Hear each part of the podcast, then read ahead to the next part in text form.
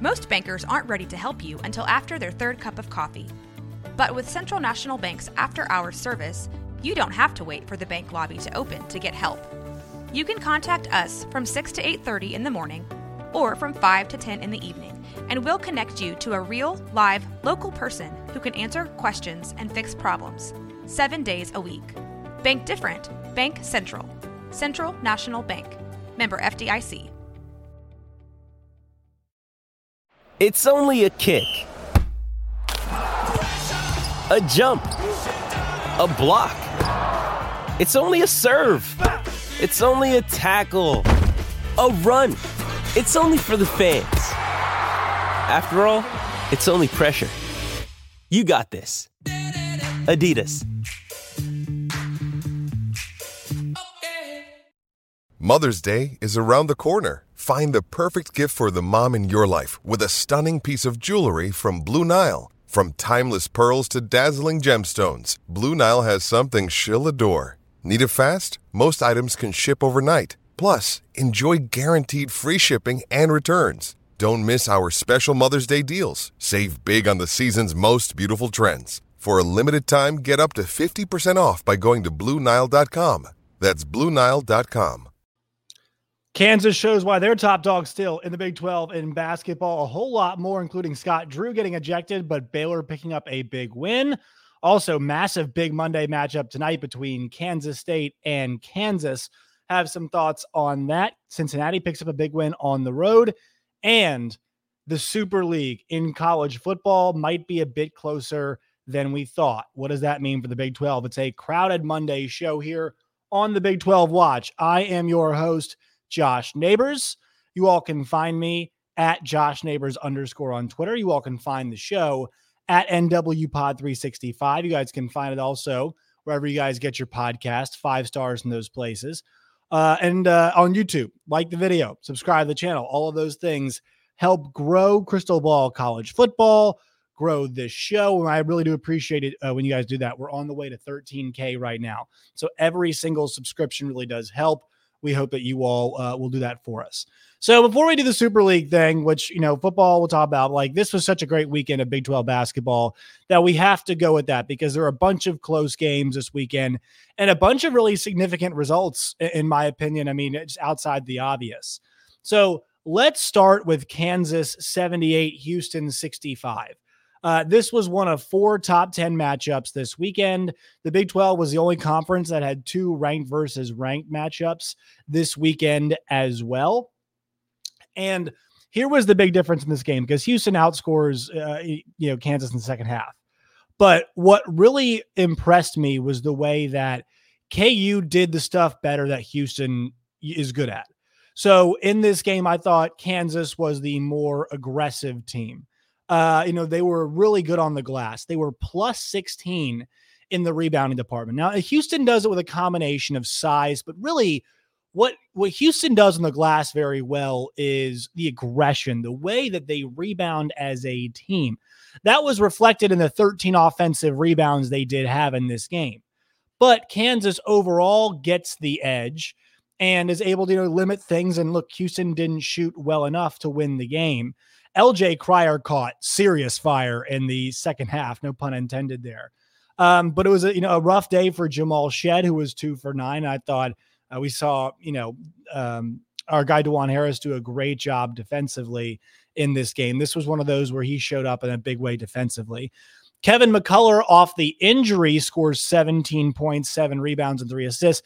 Does have five turnovers, but Uh, four Jayhawks in double figures, and it was the efficiency of them overall. Their offense was fantastic. Houston is one of, I mean, they are, they're in Ken Pom, I think in every number, like they've got the best defense in the country.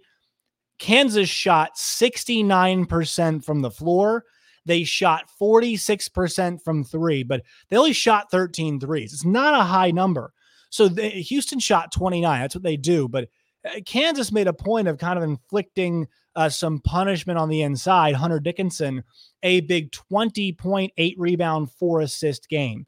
And so you see a lot of times, hey man, like you'll double a big, a lot of baseline doubling. That, that's what Iowa State does effectively. I didn't, I didn't remember if, if, um, if Houston did a ton of that, but you, you got to know as a big, if you're a Zach Edey, if you're a Hunter Dickinson, if you were a Drew Timme, that a double team a lot of times is going to come. And I thought K U's movement was really good too. Johnny Furphy continues to be, uh, you know, it continues to improve like freshmen do. I mean, this is a guy right now that's, look, early in the season, you know, limit uh, minutes were limited, but ever since the Oklahoma State game that they've played on the sixteenth, fifteen, thirteen, twenty-three, fifteen, eleven, and seventeen. This is a guy that's contributing in a big way in conference play, and five of six, four of twelve was the one bad one, seven of eight, five of eight, four of seven, six of seven. This is a guy in the last month, if you look into the splits and the and, and whatnot and how well he's done, um, he's just shooting the cover off the ball. He really is shooting the cover off the ball. And especially in Allen Fieldhouse, he's fifty-six percent from the floor, forty-five from three this year at home for the freshman from Melbourne. So he's in one of those guys that just, he looks like, uh, you know, they kind of got the right kind of freshman in there. And I'm not saying like, you know, he's the right kind of player or whatever, but like, he is a guy who's improving as it gets along, much like, uh, you know, the Grady Dicks of the world. Now, is he an N B A player? I don't you know. Is he a fantastic freshman like some other guys that we see? Uh, I don't know if he's like that level, but he's a damn good player already. He moves very well without the basketball. He's a really good shooter. He's very good at getting himself open. And so he has been really critical to what they've done. It's good to see Kansas has another gear, and they stepped up and beat a team, you know, in Houston. I mean, most of the game they were up by double digits. They beat a team in Houston that's been playing really well. Not too worried about the Cougars, but it was good to see K U come out there and roll like that against such a good team. Next biggest result was Baylor seventy, Iowa State sixty-eight. What a rally from Iowa State in this game. We get the ejection late in the contest. Scott Drew outside the coach's box. We get comments after the game from Baylor athletic director Mack Rhodes, uh, which was, you know, uh, obviously, um, uh, you know, it was, I think it was fun to see. You know, I, I know he's upset about the officiating, but like on the whole, the officiating in this league is pretty good, to be to be honest. Uh, this was not a game where I thought the officiating was great, but it had a compelling end. Tamin Lipsey hits the jumper to go up two, and then Jaden Nunn, the V C U transfer, hits the and one, misses, but they're not able to get a good shot. Iowa State is not. And so Baylor wins. Uh, both these teams are really good. Both these teams, and being Baylor and, and, and K, or Iowa State rather, identical records. Uh, um, fifteen and six, or sixteen and five rather, five and three in Big twelve play. And uh, this one was one of those where Dennis and Nunn and Bridges were all really impressive. And, uh, you know, uh, they were missing, you know, had some foul trouble in a game that was rock'em sock'em robots, uh, in a game where you turn the ball over twenty times. Quality shooting could overcome that. And we've talked about Iowa State's inability to shoot on the road. It's pretty simple. Iowa State was plus nine in the turnover department. Okay. They were department. They also shot nine more free throws than Baylor did. They shot thirty-two free throws. Here is the problem. Here are the big numbers. A lot of times, once again, I say basketball is math. This was a math. This was a, this was a math game. Um, Iowa State takes ten more shots, but they shoot the ball at thirty-nine percent from the floor. Baylor, forty-six percent. Win there for the Bears. Three-point category, thirty-six percent. That's not bad. It's not great, though. Four, uh, five of fourteen. And then Baylor, fifty-two percent, twelve of twenty-three. Okay, they won that shooting category as well. Then you go to the final one. Okay, uh, Baylor was sixteen of twenty-three, so it's seventy percent. Iowa State was nineteen of thirty-two, fifty-nine percent from the free throw line. So that's where you lost the game. You turned them over, but you missed a bunch of free throws. And for as good as uh, as Gilbert was, Keyshawn Gilbert had a great game, twenty-four points. Um, You lost the game because of your free throw shooting. You know, you, you get Jones, who uh, Robert Jones, who is a huge part of what they do, going four for ten from the line. That's bad. You know, Tamin Lipsey, two for four, right? Uh, five of eight from Gilbert. You know, it could be a little bit better there, there obviously. And you lose by two, and like that's why. And so on the road, Iowa State was almost good enough to win this game, but they lost in the margins. They, they did. They they absolutely lost this game in the margins, and that is what killed them. Other big results from Saturday, we got to focus on what Texas did. Texas goes to T C U and picks up a seventy-seven to sixty-six win. Max A. Smith was awesome in this game, twenty-one points for him. They got fifteen from Dylan DeSue. They got thirteen from Mitchell, thirteen eleven for Mitchell. Big advantage there. They shot the ball just really well. fifty-one from the floor, fifty from three, eighty-seven from the line. They did turn it over sixteen times. They forced fourteen of their own the other way. And so T C U shoots at fifty. I mean, if you, anytime you shoot fifty, fifty-eight, and seventy-one uh, as your percentages from the floor, you kind of have to look at, hey, where do we lose the game? Turnovers. And also down the stretch, Texas, Max A. Smith just hit some really clutch shots. Um, and so Uh, that that key shooting. And, and look, Rodney Terry, I, I saw an article last week in the Austin American Statesman about fans potentially souring on Rodney Terry already. Yeah, man, I mean, I, I would check that. Like, I think he's a good coach, and I think he's got to learn how to, you know, learn to coach as well. Just going throughout time, it's going to be big for him to do, yes. But I think he's a good coach. I think he knows what he's doing. I think Texas fans always think, well, we can have the best Uh, here at Texas, and uh, we don't always have to wait for it, but I think Rodney Terry might be worth the wait. You know, his second trip as a head coach, but this is a really good basketball team. And the big question is, can they recreate this in the end of February and into March? There'll be plenty of more losses, but they're fifteen and seven, another eighth in the league, four and five in the league still though, and they avoided three straight losses. Guys, this is the second time they've done that. All right. They had the back-to-back losses at West Virginia and U C F, which are two bad losses, but they get the big win against Baylor, and they beat Oklahoma on the road by fifteen. They then suffer the fifteen, uh, the twelve-point loss at B Y U and a four-point loss against Houston in overtime. Well, avoid three straight losses. Yeah, you go on the road and you get a big win over a T C U team that's looked really good. This week, Iowa State and West Virginia. All right. Uh, both of those games, I think, are very exciting, you know, are very winnable. Uh, Iowa State obviously coming off the hard-fought battle the other day, but love what Rodney Terry's group did in the face of some pot- another potential three-game losing streak. I um, think that was huge. Uh, going through some more road wins here. How about Cincinnati seventy-five, Texas Tech seventy-two? The Bearcats are very much still alive as an N C double A tournament team, you know, in the hunt. Giovinardi right now has them next four out. Uh, Big twelve teams on the bubble. Texas right now last four buys. Uh, you've also got Cincinnati in the next four out. As of right now, nine Big twelve teams are in. But if you look at what Cincinnati has racked up so far in conference play, I know it has not always been perfect for them. I know this week the loss of West Virginia was a very difficult one and one that you felt like, hey, maybe you should have won that game. But if you look at their resume and what they've picked up here in conference play, they've picked up a win at B Y U. They've picked up a win against T C U at home. They've picked up a win against U C F, and they've picked up a win at Texas Tech. So they've got two road wins against top fifteen teams, and their losses are against Texas ranked, Baylor ranked, Kansas ranked, and then on the road at West Virginia, a game they I thought they should have won. So uh, their resume, let's see the net ratings right now. I should have these pulled up before we started the show. But for them, net ratings right now, I think you kind of like where this team is sitting. They are thirtieth in the net. They're two and four in quad one. They are two and two in quad two. So quad one and two together, they are four and six. Uh, it's not that bad, you know. And, and and I mean, once again, like the road win against Texas Tech. If you keep picking up wins like that, you're going to be in really good shape. So they are squarely in the hunt. Two big games this week: Houston and Iowa State for them. Um, and I, you know, another one of those games where, hey, like overall the shooting for them was just pretty good. They gutted this one out. Uh, this was, this was a gutsy performance. Their defense played really well. Pop Isaacs, another rough shooting night, five turnovers to go with a five of nineteen night from the field. That's a, kind of the big difference when your best player does that, but them, uh, you know, denying them with a, a block at the buzzer to get the win, uh, you know, near the buzzer, excuse me, uh, to get the win. Huge stuff for Iowa State there. West Virginia falls at home against B Y U. B Y U gets to four and four in the league, sixteen and five overall. U C F at home gets to four and five in the league. They beat Oklahoma by eleven. So a nice win that group. And hey, Oklahoma State gets another win over K-State. Uh, it was now fourteen and eight, seventy-five seventy-two. Which sets up a huge game tonight. So Kansas has to turn around after that big game, and they have to go to the Octagon to take on K-State. Four and a half point spread. This is Big Monday.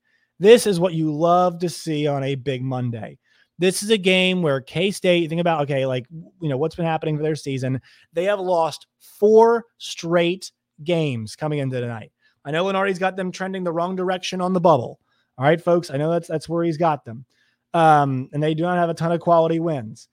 But that being said, uh, this, you know, this is a game they kind of almost have to have. They're, they've got K U at B Y U, T C U at home, at Texas, B Y U again. This is a really rough stretch. So it's a huge game for K-State tonight. Does Kansas go and try to feed the bigs? They try to attack K-State on the interior. Is that where they go in this game? Uh, can you get a big night out of Kaluma if you are – and Carter, especially, too? Those two guys need to be need to be great for them. Uh, but the offense will need to step up. Uh, and obviously your defense is going to have to be really, really good. And you have to rebound with them as well. But, um, you know, I, I think this is a category we think about, hey, K U's playing better ball right now, but K-State's going to be the more desperate team. Can they catch Kansas in a letdown spot? Um, so we'll, we'll see if they're able to, but it's a huge game for K-State and K U. I know there's just six and three in the league, but still, like, this league's so hard. So they feel like they're kind of top dogs right now in the conference.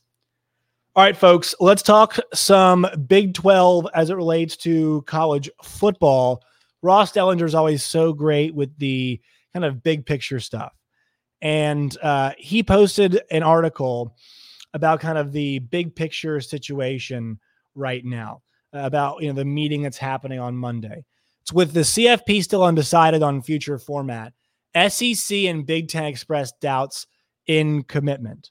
Uh, he said almost one month ago, leaders of college football, the playoff, gathered in Houston ahead of the national championship game, expecting to adopt a change in format for the twelve-team playoff. However, they left the meeting without a decision as one conference delayed a vote, another hurdle, what's been multiple years of similar challenges, trying to find a consensus. The latest delays cast more doubt on the future of the C F P beyond twenty twenty-five, the final year that the ten F B S conferences and Notre Dame are contractually bonded together. The C F P's television deal with media partner E S P N through uh, let's see through the, the C F P in the midst of negotiations with E S P N and extend the deal. There's currently no contractually bound playoff starting in twenty twenty-six.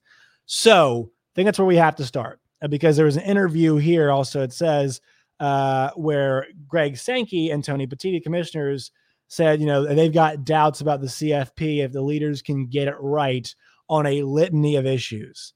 And so this is now where you have to think, okay, these two leagues, they definitely see the writing on the wall for inclusion of everybody else.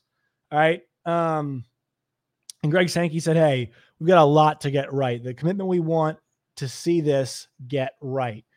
So the C F P Management Committee is made of those ten commissioners and Notre Dame A D Jack Swarbrick, which will meet Monday today and Tuesday in Dallas, two days of working towards key decisions over the playoffs' long-term future. Sankey and Petitti stopped short of threats or ultimatums related to their uh, inclusion in the C F P, but they each expressed frustration over challenges of a twelve-team playoff delay. So what you're worried about here, the, the biggest worry is this, folks, overall, if you're the Big ten or the Big twelve, rather, in Big twelve schools, there is nothing stopping the, uh, nothing at all stopping the Big ten and the S E C beyond twenty twenty-six of just going on and saying, we're going to create our own playoff. We're going to have our two leagues come together and play a schedule and create our own playoff. And they could do that, and I think people would watch for a period of time. I also think that would hurt the sport. It goes back to an argument I've been making for a while now. I have no problem making this argument once again, uh, so I will do so here. There is a professional league in football. It is the N F L. And I know college football is moving towards a space where it is becoming a minor league. I understand that. You know, basically, a, you know, a minor league for the pros. It is that in terms of ratings. It is that in terms of popularity. The N F L is king. College football is number two in terms of popularity. We get that. But people do like college football, not just for the football. People love football in this country, yes. But college football does have a regionality about it. It does have a, hey, this is my team. We have these rivals. We play in this part of the country. We have already torn at that fabric a bit with conference realignment. We will tear at it even more if we just say, well, only some schools are involved. The F C S set a playoff forever. It has worked. the same teams usually win that thing. Yes, it's kind of the same group of teams. At the same time, too, with N I L and how things are in that direction, uh, you know, the talent is now a bit more split up than it has been in the past. Best teams still win? Sure, the best teams do still win. But the talent is a bit more split up than it has been in the past. And we are getting different teams winning. You know, we've had L S U. We've had, you know, obviously, Alabama's won a bunch. We have had Georgia. We have had Michigan. We have had Ohio State. We have had Clemson. Uh, so, you know, there has been some differentiation. You know, T C U was in a championship game. Washington in the championship game. You do have a bit of variance, even though it's still a top dogs. So I think that is what we should push for, is a system where, hey, we have our top dogs, you have top teams, they do still win. And I'm not saying the S E C and Big Ten should not get preference because of the quality of their programs, but I do think there is a danger in leaving everybody else out. I think there is a danger of we're just going to go with Alabama versus Clemson all day long. I do think that's a big problem. I do think that leads you to a bunch of issues. So we've got these uh, these guys non-committing to this situation. Uh, and Petiti says, I'm new to C F P meetings. I obviously took over last spring. How these things develop, there have been some surprises. The focus on what it's going to look like beyond twenty twenty-six is highly important and deserves a lot more time and discussion. Uh, the Pac twelve's proposal, soon to be Pac two, is their board meeting, let's see, in Houston. Uh, let's see, the twelve-team model, six and six plus six format, so six highest-ranked conference champions plus six at-larges, or a five plus seven model, which is the same thing, but seven. Uh, obviously, the Pac twelve's realignment shakeup is going to decrease the number of power conferences. Uh, the vote on this was also delayed by Washington State President Kirk Schulz, whose vote uh, you know, format change is necessary. Decision must be unanimous to change the format for the final two years of the current contract. According to those with knowledge of the situation, Schulz, uh, Schulz introduced to C F P leadership a proposal that seeks a guarantee of voting rights and revenue distribution for the Pac twelve, soon to be Pac two, with only Washington State and Oregon State beyond twenty twenty-five. So uh, obviously the commissioners are not going to be cool with a full revenue share and voting rights for a team that has uh, you know, a conference rather that just has two teams. And they need it. Like they need to vote for the change, but I think they would rather go with four, or maybe they, they go with twelve. But they're like, no, dude, like, we're not going to pay you all. Why are we going to pay you all? You only have two teams. So let's see what comes out of this. This was, I was always skeptical about how much power and, and what, what uh, Kirk Schulz could do with this situation. I'm sure, obviously, the Big Ten and S E C have been speaking with their legal teams, trying to figure out, hey, what are there workarounds and whatnot. But if you're the Big twelve, you're stuck between that. You know, you, you are a part of this action, but you are not one of the top teams. And so that is where this gets challenging now, is that you are not one of the top two conference teams, top conferences. You are not the Big Ten. You are not the S E C. So how do you square that? How are you able to um, work from a place of, you know, you're, you're not as powerful, right? Uh, that's that's kind of where you are at this point in time. And uh, you have to figure that out. You have to figure that out, uh, you know, in short order, it sounds like, too, because we know the Big Ten, the S E C are talking, their exploratory committee, whatever the hell it's called. They've got that working now. The Big twelve needs to be looking out for what happens. The A C C and the Big twelve are kind of in the same boat right now. We'll have more on this tomorrow, but as they meet, it's important to look at this.